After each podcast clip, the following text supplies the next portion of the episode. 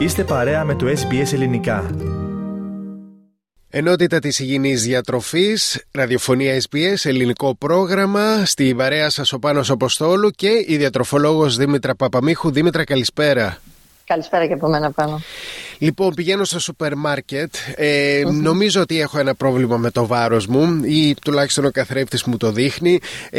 Θέλω να μου υποδείξεις πώς θα κινηθώ μέσα σε ένα σούπερ μάρκετ, ώστε να μην παρασυρθώ στις σοκολάτες, στα παγωτά κτλ.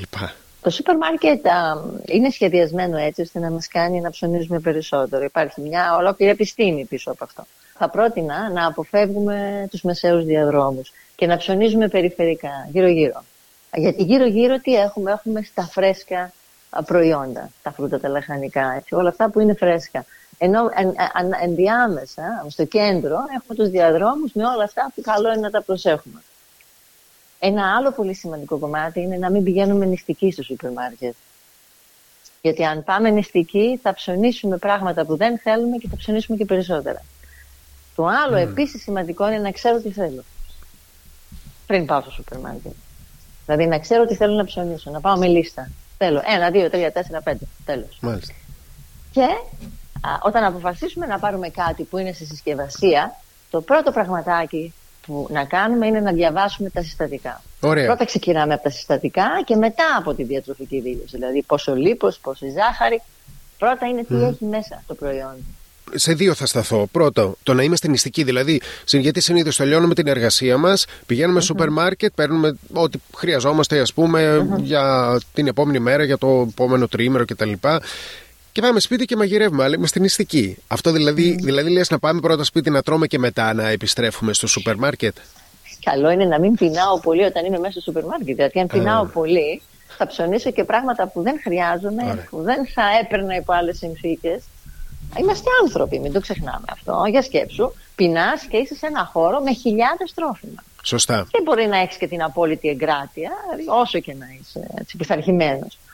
Άρα λοιπόν το να μην πεινάω είναι σημαντικό για την επίσκεψη στο σούπερ μάρκετ. Και είπες και για τη λίστα, τον κατάλογο.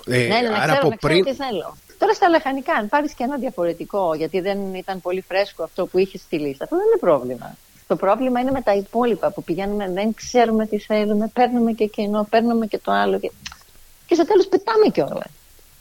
Δηλαδή είναι και αυτό ένα πρόβλημα, ότι πετάμε τρόφιμα. Ναι, γιατί έχει υπολογιστεί ότι κάθε χρόνο ένα νοικοκυριό πετάει προϊόντα που έχει αγοράσει και δεν τα έχει χρησιμοποιήσει αξίας άνω των $2,000. Είναι τρομερό το νούμερο αυτό, πραγματικά είναι σοκαριστικό. Και πιστεύεις τώρα με τη λίστα, με το να πάμε να μην είμαστε τόσο νηστικοί και τα λοιπά, ότι μπορούμε να χάσουμε βάρος? Βάρος χάνουμε, όχι από την σωστή βόλτα στο σούπερ μάρκετ, από γενικότερα από όλα αυτά που κάνουμε. Σίγουρα είναι πολύ σημαντικό να μην αγοράζουμε επεξεργασμένα τρόφιμα. Γιατί τα επεξεργασμένα τρόφιμα, ακόμη και αυτά που φαίνονται να είναι ok, δεν είναι καθόλου ok. Ανοίγουν την όρεξη, ενεργοποιούν μηχανισμούς οι οποίοι μας κάνουν να θέλουμε να μην χορταίνουμε. Δηλαδή, και έχουν και μια δράση στη μικροβιακή χλωρίδα που φαίνεται να μην είναι και η καλύτερη. Οπότε, μακριά όσο μπορούμε από τα επεξεργασμένα τρόφιμα. Να παίρνουμε πράγματα που η προγιαγιά μας θα καταλάβαινε τι είναι. Η ποιότητα τώρα των λαχανικών εξαρτάται από πάρα πολλούς παράγοντες. Θα έλεγα, αν έχουμε τη δυνατότητα να ψωνίζουμε βιολογικά, αυτό θα ήταν μια καλύτερη επιλογή.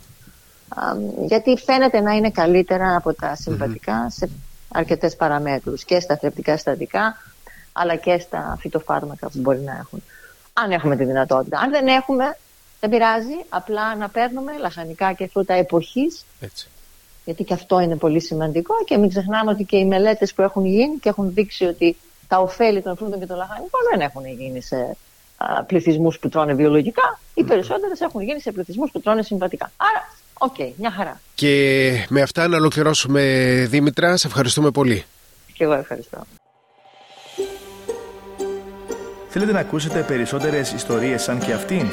Ακούστε στο Apple Podcast, στο Google Podcast, στο Spotify ή οπουδήποτε ακούτε podcast.